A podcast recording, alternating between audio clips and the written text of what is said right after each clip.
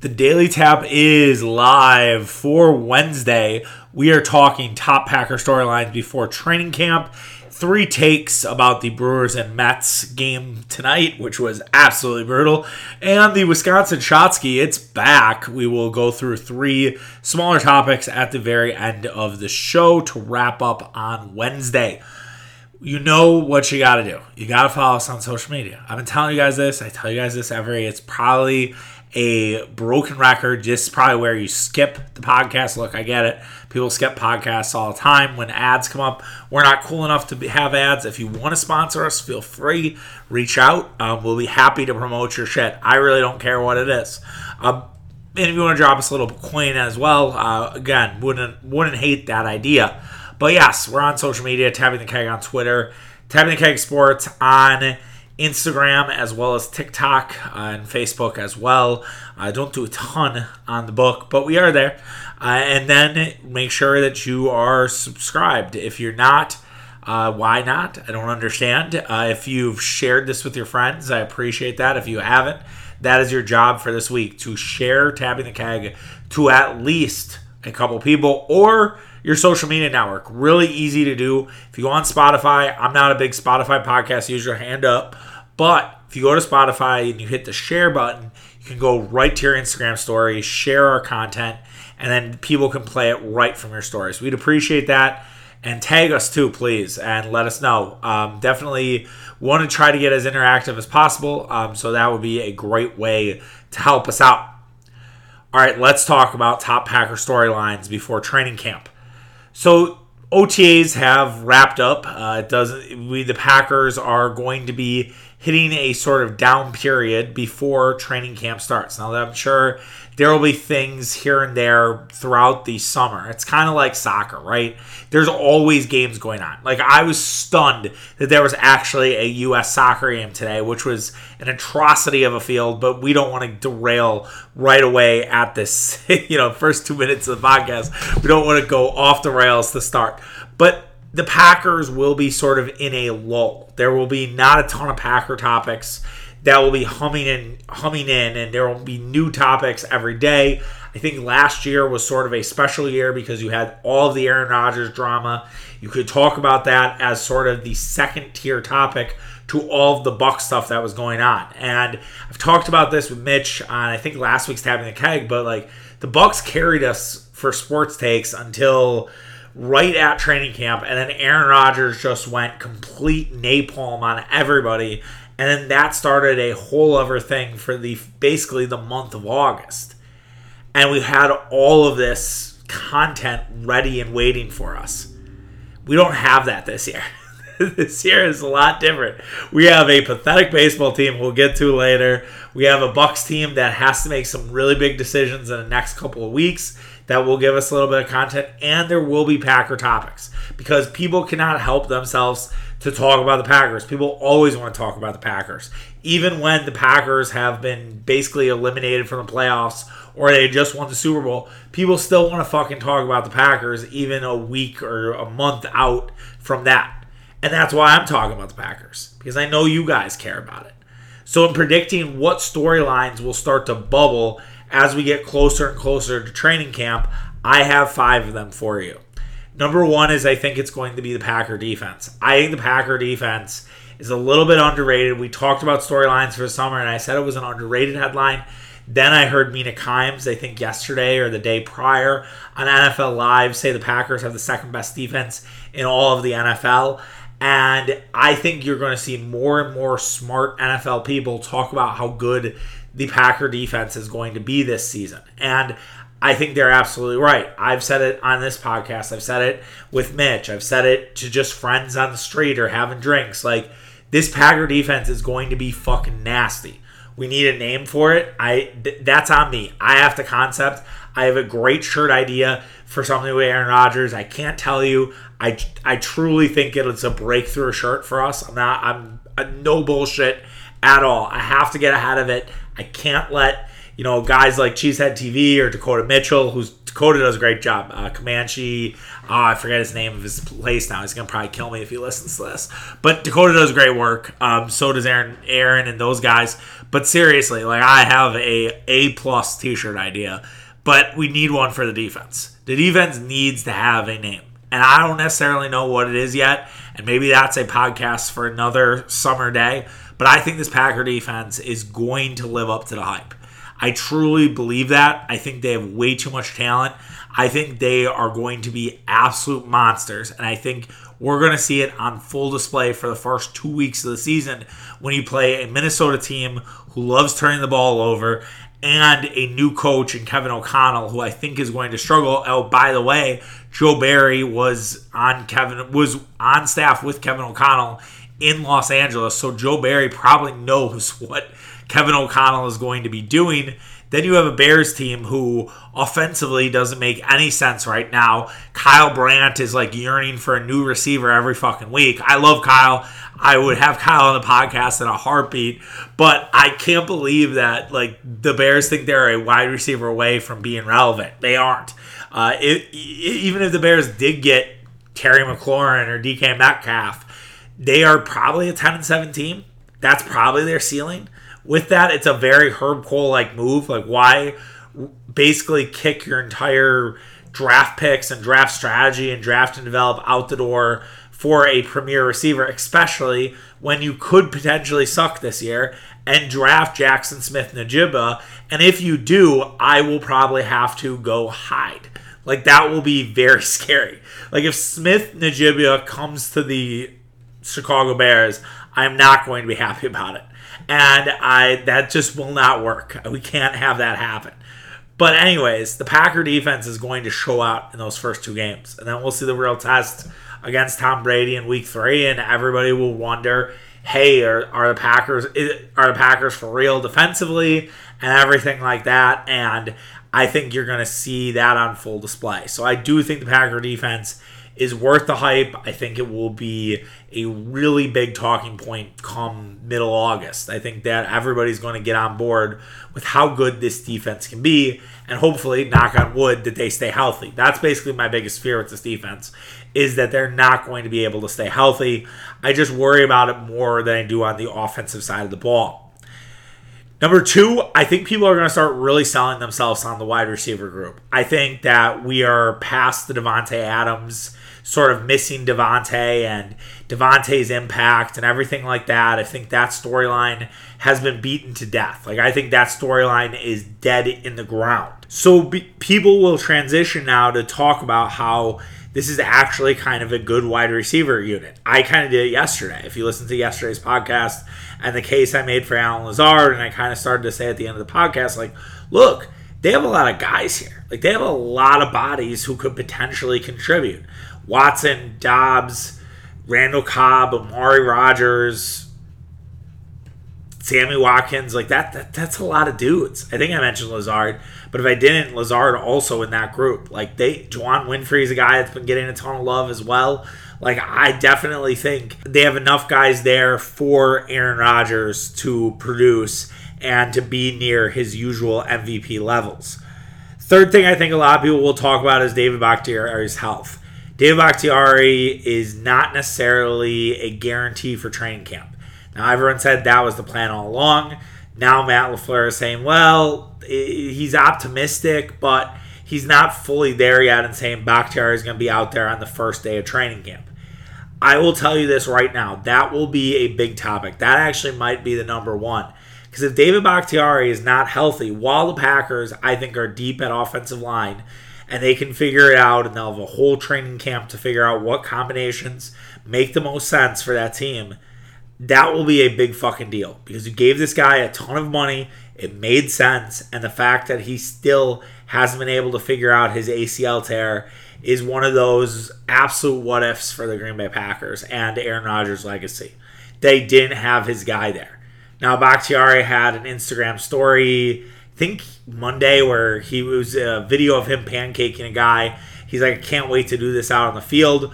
Almost like, hey guys, don't worry about me. So it could be that we're all overreacting, right? I was listening to David Griffin, who's the Pelicans G M, talk about Zion. And he was saying how Zion didn't speak to the media, but his bones weren't basically healing the way that they wanted to, and that because of those bones not healing, Zion couldn't play. Now, it could be entire lip service by Griffin, right? It could be just an absolute fucking lie. But Griffin basically explained, like, here's why we couldn't have him out there. And Zion didn't really want to talk to the media. Now, Bakhtiari wrote, like, a Players Tribune essay in Cheesehead T V, or I think it was an interview, actually.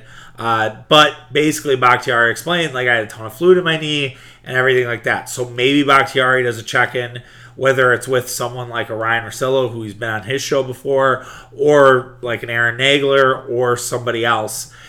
McAfee would be another obvious one, where we can kind of get down to what's going on with Bakhtiari and why he didn't make it onto the field for any of the mini camp stuff.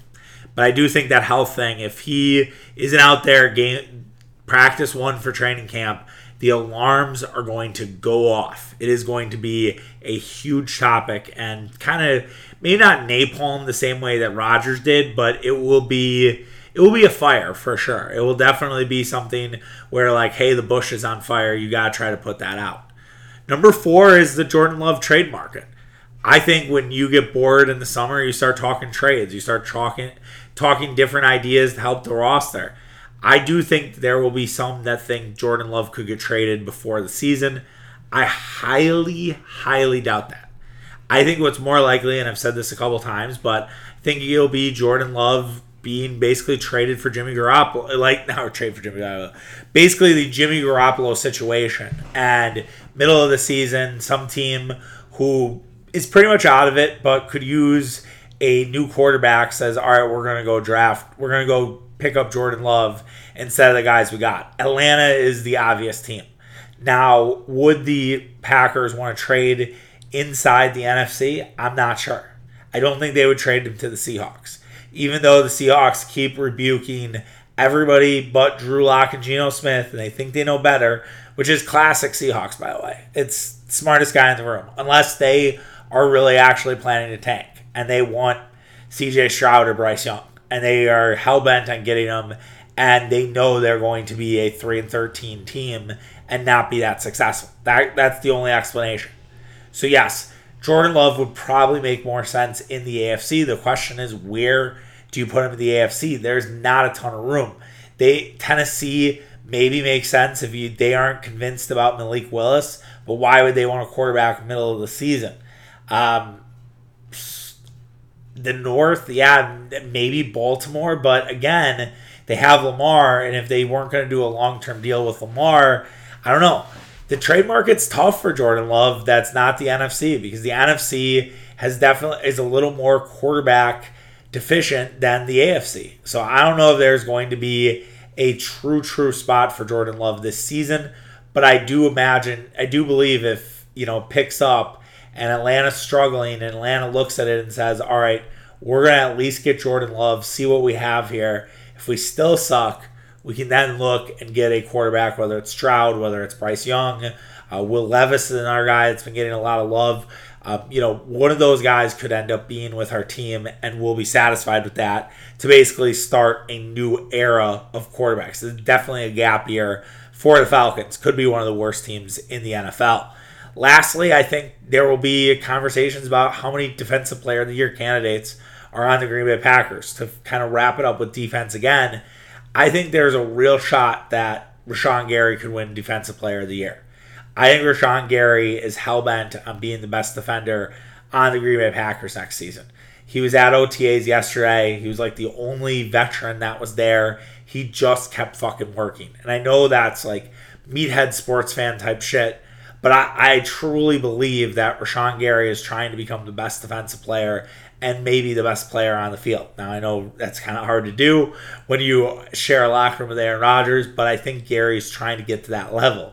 I think Jair Alexander basically being a shadow for all the top receivers, and the, the Packers obviously play a tough schedule. If Jair thrives in that role, I think you're going to have to give Jair some consideration.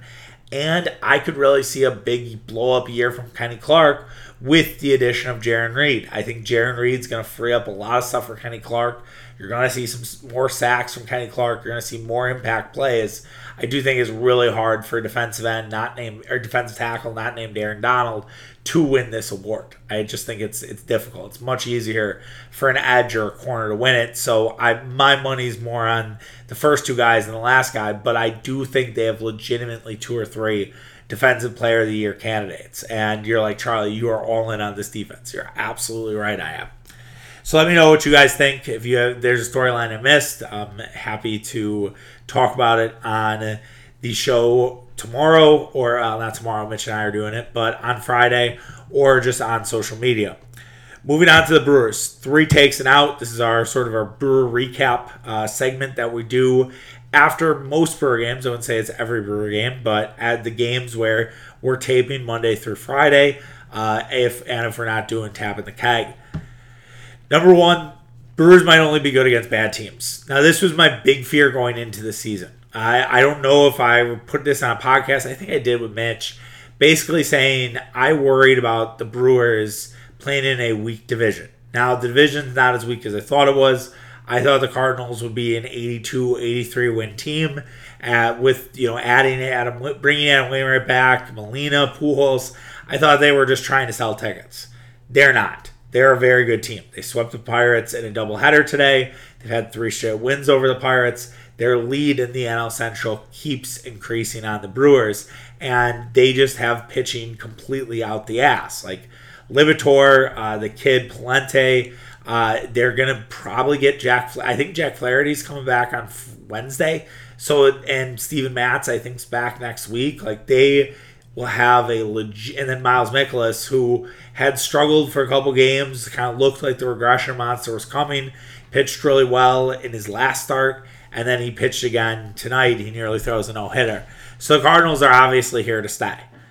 But the Brewers are going to get fat against the Cubs, the Pirates, and the Reds. Reds are a little bit improved. They're starting to kind of figure their shit out.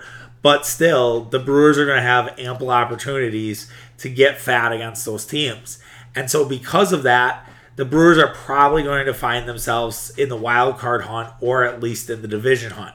I think there's a real chance that the Brewer-Cardinal division winner does not have a better record than the first or second wild card team. I think that's a real possibility, just given how good and how competitive I think the N L is. Uh, we talked about that a little bit yesterday or the day prior, because like it, this is a good National League. Like, this National League is, I think, eight deep right now.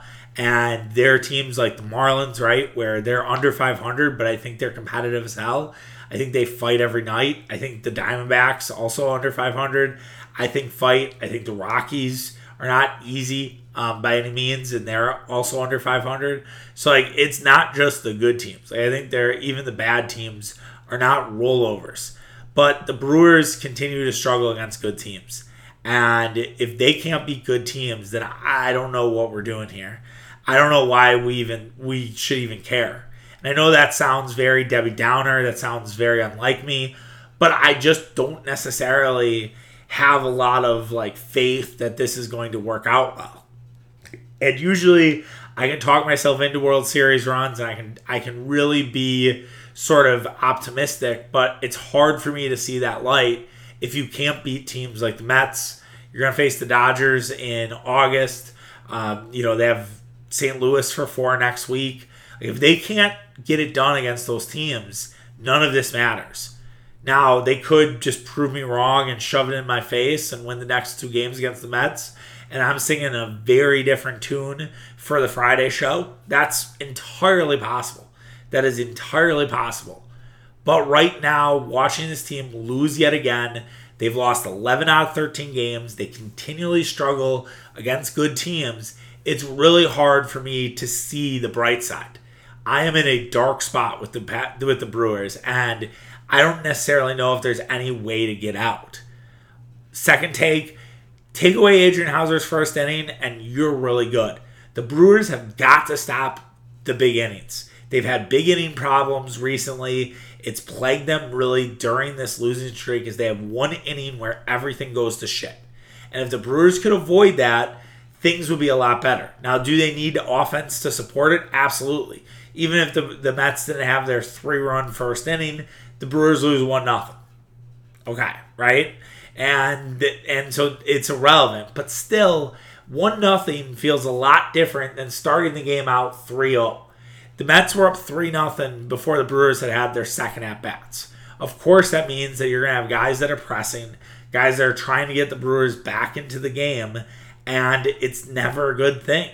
And this has been the case really since the road trip started, and in Philadelphia as well, is there is one big inning that seemingly haunts the team. That just cannot fucking happen going forward. The Brewers are built on pitching, they're built on defense, and they're not really doing much of that right now. So when that's off the rails, as well as you're not hitting the baseball, I, I don't, again, to that point in the, the first take, like, I don't see that light at the end of the tunnel. I don't see that, like, all right, this is getting better. This is starting to feel a little different. So last take, Willy Adames, I, I don't, just got to be a little bit better. Like, I know Willy Adames has eleven home runs. I know Willy Adames had won the game for them really on Sunday, but Willy Adames is hitting under the Mendoza line. Why isn't Willy Adames getting the same sort of smoke that Christian Yelich is getting? I know you guys probably think I'm, again, beating a dead horse on the Yelich part, but Yelich gets all this criticism, but we don't criticize Willy Adames. Willy Adames is under two hundred right now. Willy Adames is making contact two every ten, two times every ten at bats, basically. That's not good. That's really bad for a guy that's supposed to be a top producer for your team. A guy that right now is hitting second. Willy Adames is not a two-hitter right now. Willy Adames is more like a five or six hitter until he can get that average up. The homers don't mean shit.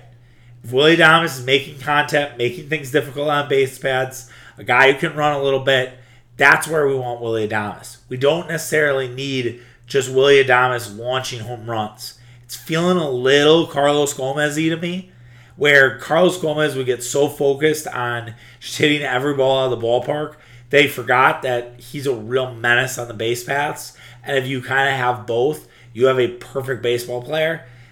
That was Gomez. Gomez lost sight of that at times. Adames can't lose sight of that. We need Adames to start making more contact, getting on base with singles and doubles, occasional triple, whatever. And yeah, home runs are also sweet. So let's hope that they, they, they turn it around tonight with Corbin Burnes on the mound. It's a big start for Corbin Burnes. Simply put, you've had two rough starts. You need to show up in this one. We'll see if Burnes can do it, and we'll see if the Brewers are able to get another victory. All right, let's finish off today's show with the Wisconsin Shotski. If you're unfamiliar with this segment, I get it. We have done it in a couple weeks. Basically, I take three topics that I don't think are that big of topics, but stuff I want to talk about. And some of it's sports-related, some of it's not. Um, some of it's Wisconsin sports-related, some of it's not. So it's a little. It's basically just you're pouring three shots in there and doing and doing them all together with your buddies. So the first one is how to survive the summer. So I mentioned this yesterday uh, when we were like, all right, this is going to get hot. It was. It's an absolute scorcher. Uh, really going to be hot again the next two days. I know you're all wondering, Charlie, how you as a big man survive the summer heat. First of all, you have fans on all the time. All right? Just deal with the A C bill. You keep yourself cold, whether it's a unit, whether it's a central air unit, uh, but you also have your fans going because your fans are crucial. They keep you from just sweating randomly. Also, too, you're going to have shower sweats, all right? Because you're a big guy, you're working out, you're going going to the gym, you'll come home, you'll be sweaty, and if you shower with heat, you will, again, sweat until your life depends on it. And then at some point, your body will cool down. But basically, your body's too hot, and you need to kind of relax. What I do and what I've learned kind of by trial and error is I run a coldish shower. I would say it's, like, kind of hot. I can't do like the full cold shower. I don't know. I'm too much of a pussy. Like I, I, I just must have a hot and cold thing because I, I can't have like scalding hot showers, but I also can't have freezing cold showers. So when I do this, probably more recommended to have cold showers. But I, I'm more of like a light heat um, for my shower. I also try to chug water if I'm if I know I'm like overheated, just to sort of start balancing out my body a little bit, to start get getting off the sweat train. And then I also try not to work out or do something extremely strenuous before I have to get ready for a big event. Because nothing's worse than, let's say you're doing something out in the yard or you walk the dog and it's hot, and then you got to go do something with your wife and you put on, like, I don't know, a button up and you're sweating right through it. And it's just because of shower sweating. It's nothing else. Speaking of shirts and sweating, be careful about what you're wearing color-wise. Make sure that you're mixing in the darks, especially if it's going to be a day drinking thing or you're out during the day. No one wants to fucking see your sweat. So if you really need to do and go black, I don't blame you. Um, also, maybe something that is more a little bit moisture wicking. Uh, you know, any golf polo uh, that you have, that would be a great idea. Um, and don't be afraid to wear shorts. We talked about shorts at the bar a couple weeks ago. Like, wear shorts. Who gives a fuck? All right? Like, I know some people are like, oh, shorts are childish. Shorts, you know, don't get you laid, whatever it is. Dude, don't let shorts be the thing that doesn't get you laid. If some girl says that she will not sleep with you because of shorts, it's her fucking loss. All right? So that's my advice to you. So I think that you can survive summer pretty easily. I've done it for a while. Man of someone who's lived with very limited A C in my life, I summer does not scare me. Number two, uh, the U S Open schedule is an absolute disaster. So a lot of talk about the U S Open this week with the live golf stuff. I feel like the takes have been all over the place. I really don't understand why everybody thinks Brooke, Brooks Koepka is going to the live, because he was sort of like, can we stop talking about this? But it feels very Brooks-like, right? Brooks just wants to talk about the U S Open. Brooks doesn't want to talk about things that actually require, you know, maybe thoughtful answers. Now, does that mean that Brooks is jumping? I don't think so. It'd be a major, major fucking bummer if Brooks did. But I also saw Brooks have about a three to five million dollar wedding in Turks and Caicos on Instagram. So if he had to do that to support the wedding, I get it. I would probably blame Jenna Sims. I like Jenna Sims. I think she's a good follow on Instagram for a variety of reasons. Um, and, uh, you know, I, I still would blame her, though, if Brooks went to the live. That would crush me. I would not feel good about Brooks going to the live. So you have all that. And then on top of it, you, you ask the U S Open to just be normal.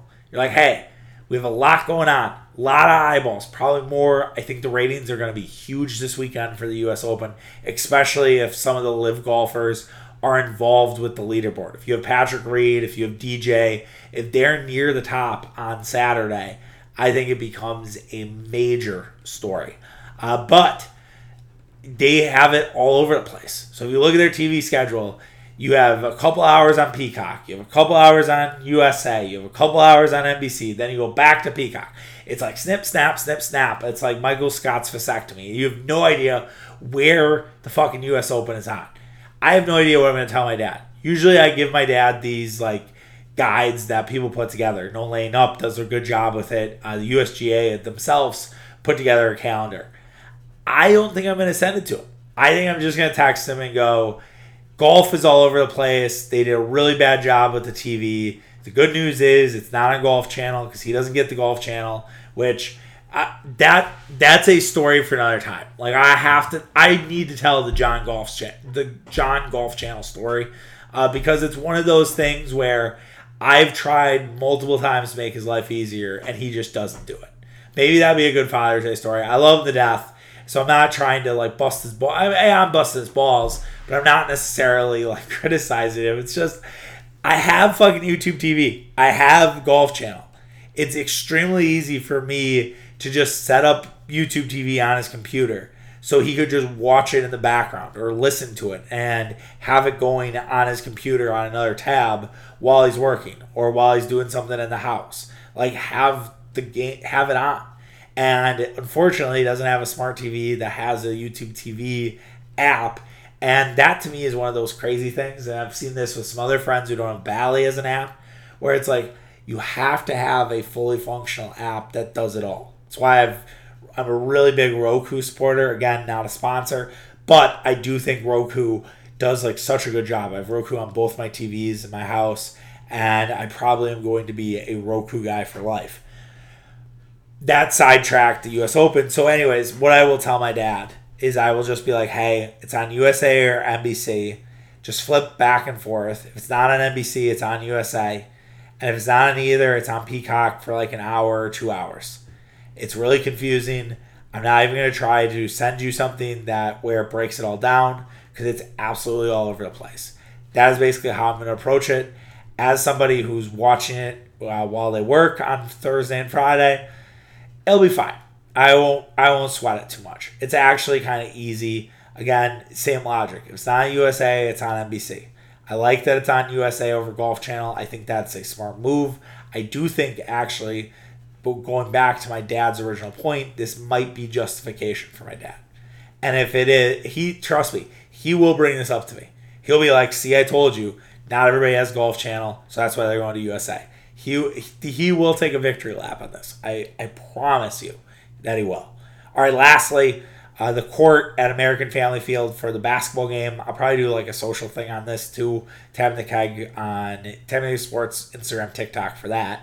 But I just do not think this is going to work. Like, I look at that court and it looks so fucking small. Like, I don't really understand what they're doing here. Like, I get it that you have to preserve the grass. I understand the grass is important. But why wouldn't you lay down, like, a some sort of, like, mat, right?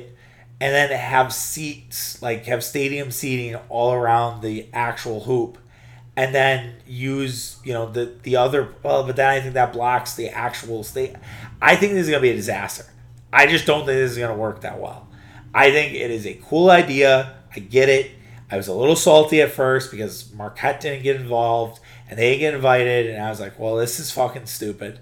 But then now that I've seen everything and I've seen the concepts, I'm really glad Marquette's not involved, because I think this could be a weird game. And you're facing a Stanford team who's not bad, right? They're they're decent enough. Like, what if you lose that game? You lose that game at Miller Park, or the...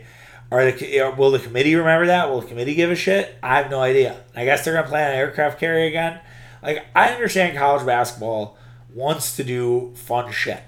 But why wouldn't you, if you're Wisconsin and you're Marquette and you're U of M, why wouldn't you just do something like the Milwaukee Classic? And you say, all right, U W M... trying to think of a, a good... U W M plays Saint Peter's, right? So, like, a team that has some notoriety in the mid-major game, um, and U W M plays Saint Peter's, you have that game at noon.